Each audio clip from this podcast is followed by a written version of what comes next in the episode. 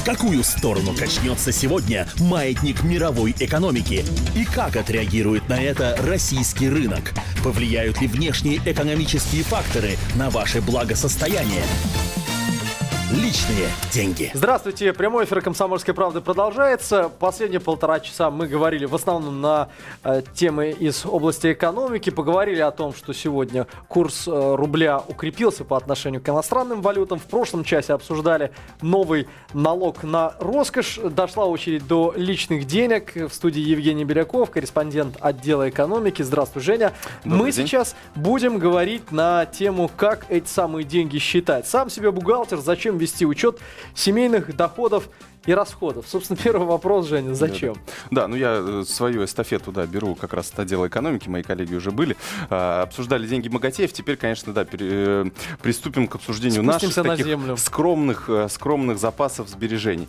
А, Зачем вести учет доходов и расходов? Э, Ну, я, вот на мой взгляд, это первый шаг к тому, чтобы начать формировать свой какой-то семейный капитал.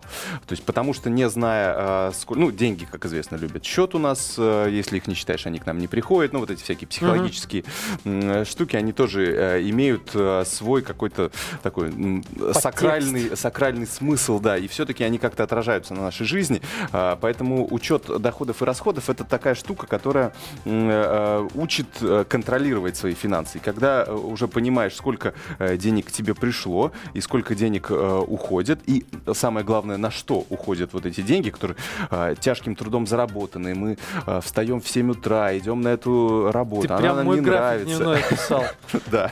Вот. Потом возвращаемся в 9 вечера э, домой, уставшие, э, э, или сидим в 7-8 часов вечера на работе, пытаясь с нее наконец уйти. Мне кажется, здесь экономия простая. Ты просто не успеваешь тратить эти деньги. Да, ну это вот один из способов, может быть, да. А, Но а, мы ни- никогда, а, ну вот если сейчас, вот ты, например, вспомнишь, на что ты потратил, ну, например, во-первых, сколько денег у тебя сейчас в кошельке? Сейчас вспомню, учитывая то, что до зарплаты еще есть какое-то время, вспомню. То есть примерно э, знаешь, сколько, Да. сколько в кошельке денег. А э, ну, у тебя никогда не было такой ситуации, когда, например, заглядываешь в кошелек и смотришь, там 200 рублей. А еще пару дней назад ты помнишь, что там было тысячи три или четыре. Вот никогда такого не было? Бывали случаи, но просто ты, как провидец, описываешь буквально сегодняшнего дня ситуацию. Открываешь и поним... думаешь, где? Где- Вот. А, и потом ш- судорожно пытаешься смотреть, на что же я их потратил-то? Точно же были. Вот, вот, ну, вот на что невозможно. И вот э, память такая штука, э, мы забываем. Очень избирательно она. Да. Вот это потратил на цветы, вот это на конфеты, а вот это-то куда? Да, Э, поэтому э, для того, чтобы э, исключить вот такие ситуации, когда сразу закрадывается мысль, а может быть, меня кто-нибудь вытащил из коллег, например, в, то время, когда я уходил в туалет, например. Ну, как раз ведение учета доходов и расходов, оно помогает ну, так, понять, э, куда же все-таки были, э, ушли эти деньги, а, и подсчитав, например, ну, свои месячные расходы и разделив их на какие-то а, категории, можно понять, от какой категории можно отказаться, если у нас есть э, стимул, а, например, потратить эти деньги на что-то более важное, например, отложить их на какую-то крупную покупку и так далее. То есть это такой очень важный механизм, первый шаг, который нужно, стоит начать делать. Так, Вот.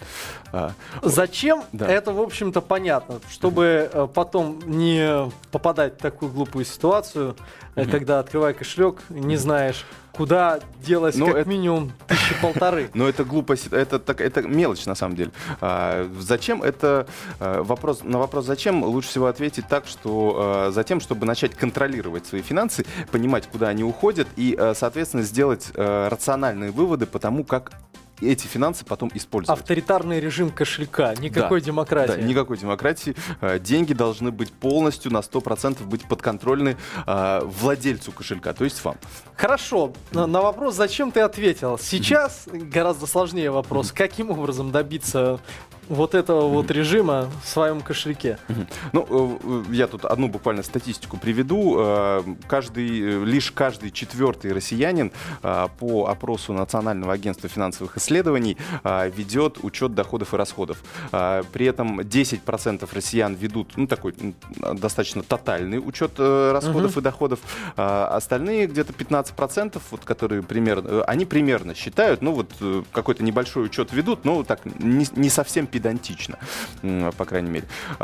Делать это можно несколькими способами. А, может быть, мы сначала спросим наших э, радиослушателей, чтобы проверить эту статистику. Да, разумеется, да. нам было бы интересно пообщаться с 10, с 15, либо же с оставшимися 75%. 8 800 200 ровно 9702. Дозвонитесь до нас. Кстати, если вы считаете деньги за звонки, то в данном случае это не обязательно делать, так как звонки, э, в том числе и с мобильных телефонных аппаратов, бесплатны для каждого из тех, кто наберет наши цифры 8 800 200 ровно 9702.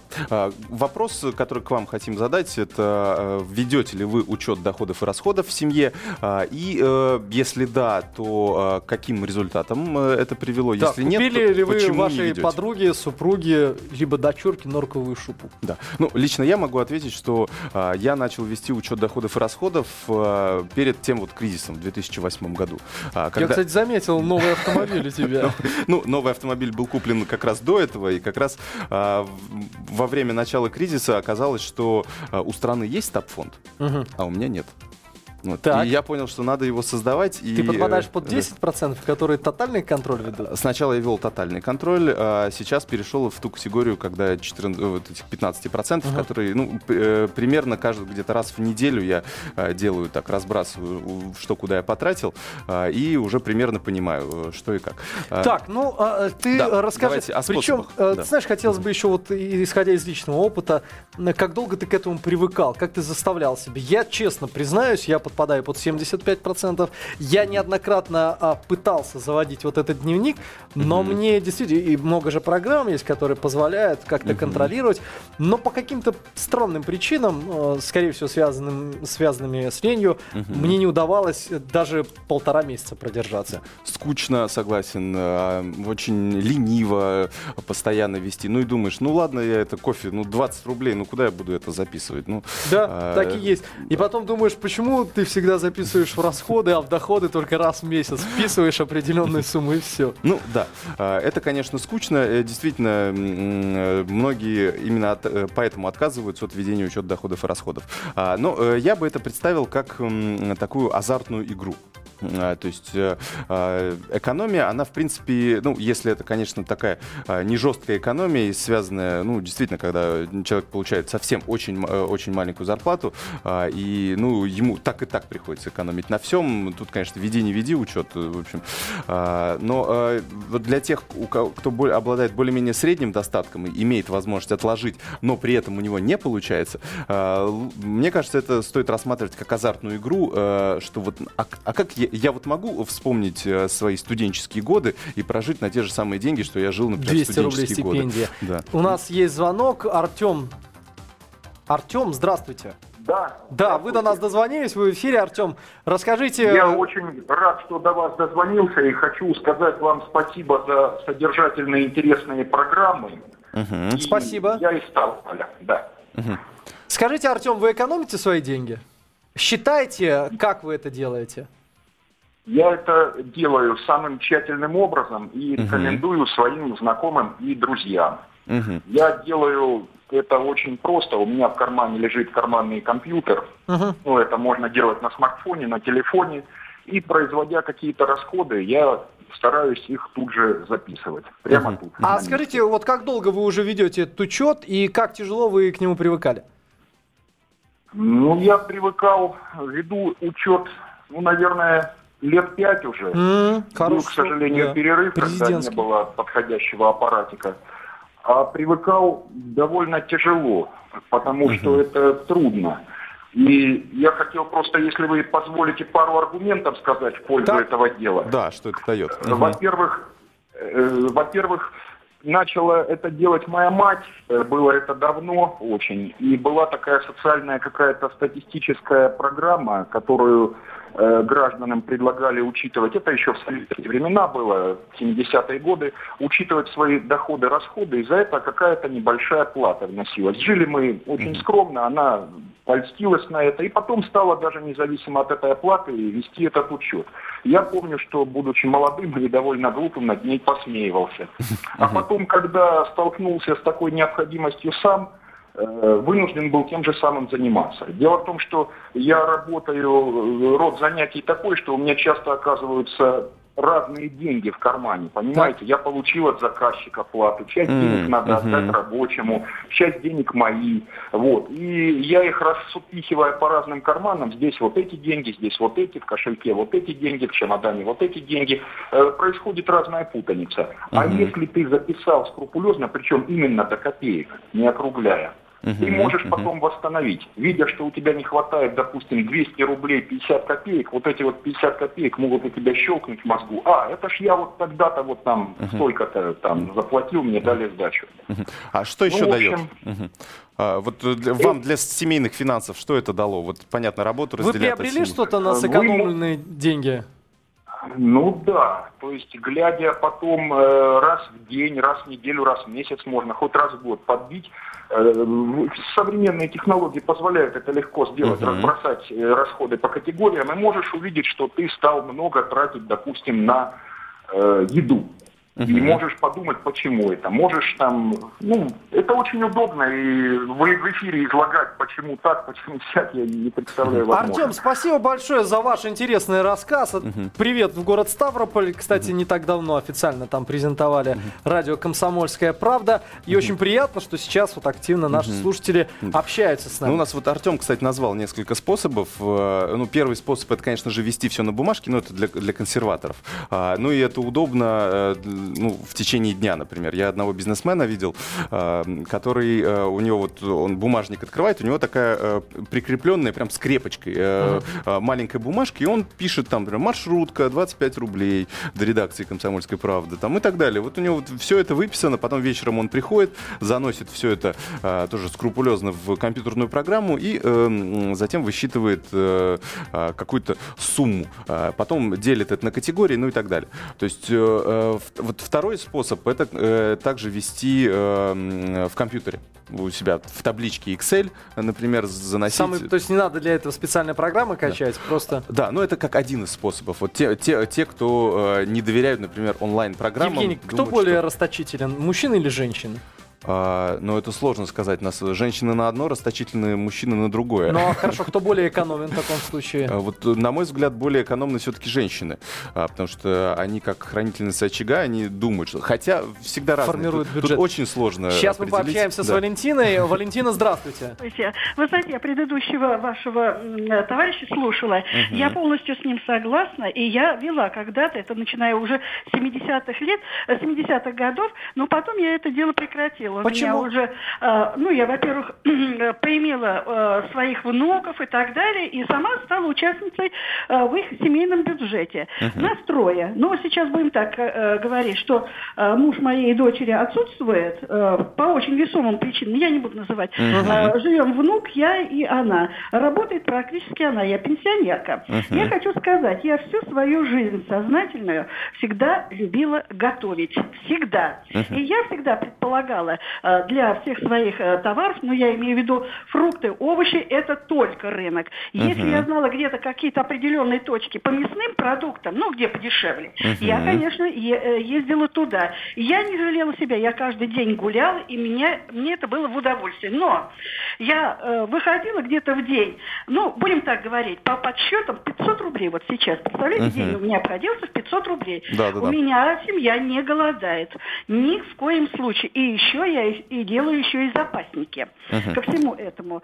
Вот. Я это просто хочу э, сказать для нашей будущей молодежи. Не стремитесь покупать то, что ваши соки там и так далее. Почаще обращайтесь на рынок. Uh-huh. Покупайте э, э, ягоды и так далее. Лучше их кушайте, чем вы кушаете, вот, допустим, вот эти соки там F1, 3.1 и так далее. Спасибо, Валентина. Но на самом деле, действительно, мы говорим о той же экономии. Да, да, да. И лишний раз обращаем шаге. Да, да, да, к тому, чтобы начать экономить. Наши слушатели делятся своими способами экономии. Возможно, Геннадий не относится к тем, кто тотальный режим ввел в своем э, экономичном государстве. Здравствуйте, Геннадий. Здравствуйте.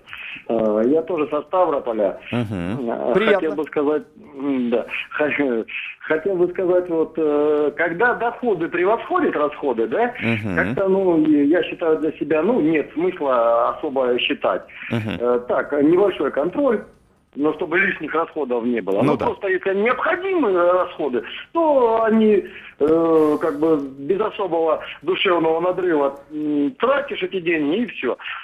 Ну, чтобы не впустую, просто не жалко было их потратить. Uh-huh, uh-huh. А, вот. а вот когда, вот, допустим, у меня сезонная работа, э, ну, доходы падают зимой, uh-huh. я начал э, считать, э, сколько, куда, что. И выяснилось, что раз, ну, как мы так в семье решили, что раз доходы на данный момент, ну, невозможно увеличить, угу. значит, нужно сокращать, сокращать расходы. расходы. Угу. Да, Хорошая позиция. Расходы, посчитали, что, как, где можно сократить, все это вывели, и вот так легче немножко. Спасибо, вот. Геннадий, за э, еще один... Нет, но на самом деле, вот как раз-таки на этих примерах мы угу. можем прислушаться, присмотреться, да. и, может быть, э, с пятой попытки угу. все же доведем начатое да. до конца. Удобно очень пользоваться компьютерными программами. Очень много удобных сервисов э, сейчас появилось. Ну, э, э, в частности, вот можно назвать несколько, там, Дребеденьги, например, есть такой, Easy Finance и 4 конверта. Там таких три основных сайта, где э, можно Ты прямо вести... на сайте хранишь свои данные? Да, на сайте. А какая разница? Это э, Никто все... не взломает, ну, не, даже если, не узнает мои даже, скромные доходы. Даже если взломают, там же у меня просто стоит мой ник. Э, то есть там и моя почта электронная. Ага. Там нет моих паспортных данных, нет моей фами... Э, фамилии, имени, отчества и так далее. И моего адреса, моего телефона. То есть никаких данных там нет. Там просто стоит электронная почта. Можно создать любую почту на любое имя, как мы знаем uh-huh. если вы так боитесь, например, что. Но там удобно, там можно хранить все ваши, ваши кошельки, например, ваш кошелько, кошелек мой, кошелек жены, а, вклад в банке, не знаю, э, вклад в банке в другой валюте, зарплатная карта, ну и так далее. То есть и э, в целом видно, где у семьи какие доходы. Можно их заносить по-разному, то есть и так далее. То есть это очень удобные и вот, например, способ еще 4 конверта, например, те, которым не ну, скучно вот, постоянно записывать все расходы. А, его суть заключается в том, что мы, а, получая зарплату э, в месяц, мы сразу же понимаем, куда нам нужно в течение месяца эти э, там ипотечный взнос, страховка, коммуналка и так далее. Вот все эти вещи мы Отнимаем расписываем. от зарплаты Отнимаем от зарплаты, да. А потом какую-то часть, которую мы хотим отложить, от, э, отбрасываем. И получаем какую-то сумму. Ее делим на 4, раскладываем в четыре разных конверта, и э, это каждый конверт на каждую неделю. И вот эти деньги мы можем тратить в течение одной недели. Э, это, это гораздо легко, Отличный можно не способ. учитывать. Да. Я попрошу еще раз назвать вот эти сайты для наших да. слушателей и да, зрителей. Дребеденьги.ру, easyfinance.ru, 4конверта.ком. Мы пытались в течение этих полчасов решить, что делать с личными деньгами, чтобы они действительно оставались личными и, и желательно наличными. Да. Евгений Беляков, корреспондент отдела экономики, был в нашей студии. Сам себе бухгалтер. Зачем вести учет семейных доходов и расходов? Надеюсь, мы убедили, и процент из 25 э, перерастет в куда больше. Оставайтесь с «Комсомольской правдой».